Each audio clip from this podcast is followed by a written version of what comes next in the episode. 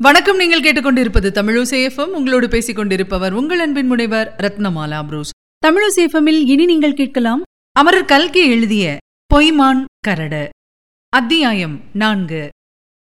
அன்று சாயங்காலம் செங்கோட கவுண்டன் சின்னமநாயக்கன் பட்டிக்கு போனான். கொல்லனிடம் செப்பனிட கொடுத்திருந்த மண்வெட்டியை வாங்கிக் கொண்டு ஹரிக்கன் லேந்தரில் மண்ணெண்ணெய் வாங்கி போட்டுக்கொண்டு இன்னும் சில சில்லறை சாமான்களும் வாங்கி வருவதற்காக போனான். ஹரிக்கன் லேந்தரை சில்லறை சாமான் கடையில் வைத்துவிட்டு கொல்லன் உலைக்கு போய் செப்பனிட்ட மண்வெட்டியை வாங்கிக் கொண்டு திரும்பி வந்தான். அன்றைக்கெல்லாம் அவன் மனமாகிய வண்டு செம்பவள வல்லியின் முகமண்டலத்தை சுற்றி சுற்றி வட்டமிட்டுக் கொண்டிருந்தது. ஒரு சமயம் கண்ணீர் ததும்பி சோகமயமாயிருந்த அந்த பெண்ணின் முகமும் மற்றொரு சமயம் மலர்ந்த புன்னகையுடன் குதூகலம் ததும்பிக் கொண்டிருந்த அவள் முகமும் திரும்ப திரும்ப வந்து கொண்டிருந்தன. ஊரார் பேச்சை பொருட்படுத்தாதவன் போல் அவளிடம் செங்கோடன் வீம்பாக பேசியிருந்த போதிலும் அவன் மனநிலையில் சிறிது மாறுதல் ஏற்பட்டுத்தான் இருந்தது. செம்பவளத்துக்கும் தனக்கும் திருமணத்தை கூடிய சீக்கிரத்தில் முடித்துவிட வேண்டியதுதான் என்ற முடிவுக்கு அவன் வந்துவிட்டான். இதே ஞாபகமாக சின்னமநாயக்கன் பட்டி வந்தவனுடைய கவனத்தை அந்த ஊர் சாவடி சுவர்களிலும் சாலை மரங்களிலும் ஒட்டியிருந்த சினிமா விளம்பரங்கள் ஓரளவு கவர்ந்தன. அந்த வர்ண விளம்பரங்களில் ஒரு பெண் பிள்ளையின் முகம் முக்கியமாக காட்சியளித்தது. அந்த முகம் அழகாயும் வசீகரமாயும் இருந்தது என்பதை சொல்லத்தான் வேண்டும். அப்படி வசீகரமாவதற்காக அந்த சினிமா கன்னிகை முகத்தில் எத்தனை பூச்சு பூசிக் கொண்டிருக்கிறாள் கண்ணிமைகளையும் புருவங்களையும் என்ன பாடுபடுத்திக் கொண்டிருக்கிறாள்? உதடுகளில் எவ்வளவு வர்ண குழம்பை தடவிக் கொண்டிருக்கிறாள் என்பதெல்லாம் செங்கோடனுக்கு எப்படி தெரியும்? செம்பவளம் பார்த்ததாக சொன்னாளே அந்த சினிமாவில் வரும் மோகனாங்கி என்னும் பெண்.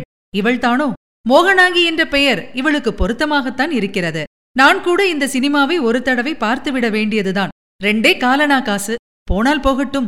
இன்னும் எவ்வளவு நாளைக்கு இந்த கூடார சினிமா இந்த ஊரில் நடக்குமோ என்னவோ விசாரித்து தெரிந்து வைத்துக் கொள்வது நல்லது. இப்படி நினைத்துக் கொண்டே சில்லறை கடையை நோக்கி சாலையோடு போய்க் கொண்டிருந்த செங்கோடன் பொய்மான் கரடுக்கு சமீபமாக வந்தான். அங்கே இருந்த அரசமரத்தின் அடியில் ஒரு காட்சியைக் கண்டான். அந்த காட்சி அவனை அப்படியே திகைத்து ஸ்தம்பித்து நிற்கும்படி செய்துவிட்டது.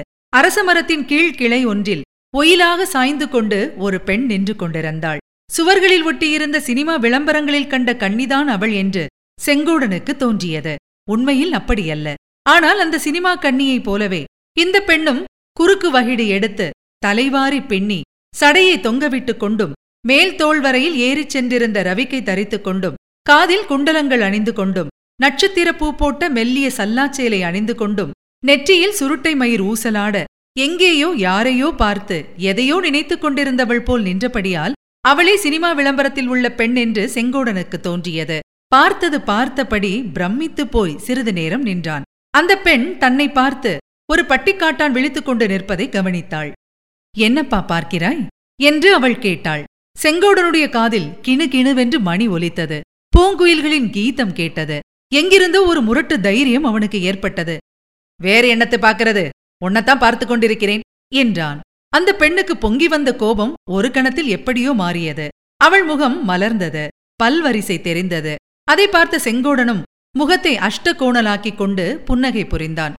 என்னப்பா சிரிக்கிறாய்? என்று அவள் கேட்டாள். பின்னே அழச்சொல்கிறாயா என்றான் செங்கோடன். பாவம் அழவேண்டாம் உன் பெண்ஜாதி தேடிக்கொண்டு வந்துவிடப் போகிறாள். எனக்கு கல்யாணம் இனிமேல்தான் ஆக வேண்டும். எத்தனையோ பேர் பெண் கொடுக்க காத்துக் கொண்டிருக்கிறார்கள். நான் தான் இதுவரையில் சம்மதிக்கவில்லை என்று செங்கோடன் சொல்லிவிட்டு அர்த்தபுஷ்டி நிறைந்த பார்வையை அந்த பெண் மீது செலுத்தினான். ஆனால் அந்த அர்த்தம் அப்பெண்ணின் மனத்தில் பட்டதாக அவள் காட்டிக்கொள்ளவில்லை ரொம்ப சரி. நீ சம்மதம் கொடுத்து கல்யாணம் நிச்சயமாகிற போது எனக்கு கட்டாயம் கல்யாண கடுதாசி போடு என்றாள். கடுதாசி கட்டாயம் போடுகிறேன். ஆனால் பெயரும் விலாசமும் தெரிந்தால்தானே கடுதாசி போடலாம்? உன் பெயர் என்ன? என்று செங்கோடன் கேட்டான். பெரிய வம்புக்காரனாயிருக்கிறாயே. என் பெயர் குமாரி பங்கஜா. உன் பெயர் என்ன? குமாரி பங்கஜா என்று அவள் சொன்னது ராஜகுமாரி பங்கஜா என்று செங்கோடன் காதில் விழுந்தது. அப்படித்தான் இருக்கும் என்று நினைத்தேன். நினைத்தது சரியாய் போயிற்று என்று மனத்தில் எண்ணிக்கொண்டான். உன் பெயர் என்ன? சொல்ல மாட்டாயா? என்று மறுபடியும் குமாரி பங்கஜா கேட்டாள். சொல்லுவதற்கென்ன தடை? என் பெயர் ராஜா செங்கோட கவுண்டன் என்றான். குமாரி பங்கஜா குலுங்க சிரித்தாள். வெறும் ராஜாவா? மகாராஜாவா? என்று கேட்டாள். என்னுடைய பத்து ஏக்கரா காட்டிருக்கு. நான் தான் ராஜா மகாராஜா ஏக சக்கராதிபதி எல்லாம் என்றான் செங்கோடன் பெருமிதத்துடன். சரி போய் உன்னுடைய ராஜ்யத்தை சரியாக பரிபாலனம் பண்ணு. இங்கே நடுரோட்டில் நின்றால் என்ன பிரயோஜனம்? என்றாள் குமாரி பங்கஜா. ஒரு கேள்விக்கு பதில் சொன்னால் போய்விடுகிறேன் என்றான் செங்கோடன். அது என்ன கேள்வி? சுவரிலே மரத்திலே எல்லாம் சினிமா படம் ஒட்டியிருக்கிறதே அதிலே ஒரு அம்மா இருக்காங்களே அது நீதானே? என்று கேட்டான். சேச்சே சே அந்த மூவண்ணாதேவி நான் இல்லவே இல்லை. நான் சினிமாவிலே நடித்தால் அவளைக் காட்டிலும் நூறு பங்கு நன்றாக நடிப்பேன் என்றாள் பங்கஜா. சே சே போயும் போயும் அந்த கேவலமான தொழிலுக்கு நீ போவானேன் என்றான் செங்கோடன். எதை கேவலமான தொழில் என்று சொல்லுகிறாய்? சினிமாவில் நடிக்கிறதைத்தான் சொல்கிறேன். சினிமாவில் நடித்தால் மானம் மரியாதையை விட்டு. இதற்குத்தான் பட்டிக்காடு என்று சொல்கிறது. என்றாள் பங்கஜா. இத்தனை நேரமும் அவளுடன் சரிக்கு சரியாய் சாமர்த்தியமாக பேசிக் கொண்டு வந்த செங்கோடன் இப்போது தான் பிசகு செய்து விட்டதாக உணர்ந்தான். சினிமா விஷயமாக செம்பா கூட தன்னை இடித்துக் காட்டியது நினைவுக்கு வந்தது. ஆகையால் முதல் தர அரசியல்வாதியைப் போல் தன் கொள்கையை ஒரு நொடியில் மாற்றிக்கொண்டான் எனக்கு கூட சினிமா என்றால் ஆசைதான். இன்று ராத்திரி இந்த ஊர் கூடார சினிமாவுக்கு போகப் போகிறேன் என்றான். அப்படியா? இந்த முக்கியமான செய்தியை பேப்பருக்கு அனுப்பி போட சொல்ல வேண்டியதுதான் என்றாள் குமாரி பங்கஜா. பேப்பரிலே போட வேண்டியதில்லை. உனக்கு தெரிந்தாலே போதும் என்றான் செங்கோடன்.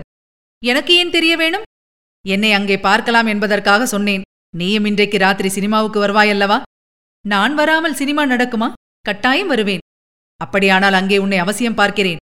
டிக்கெட்டுக்கு பணம் அதை பற்றி கவலைப்படாதே.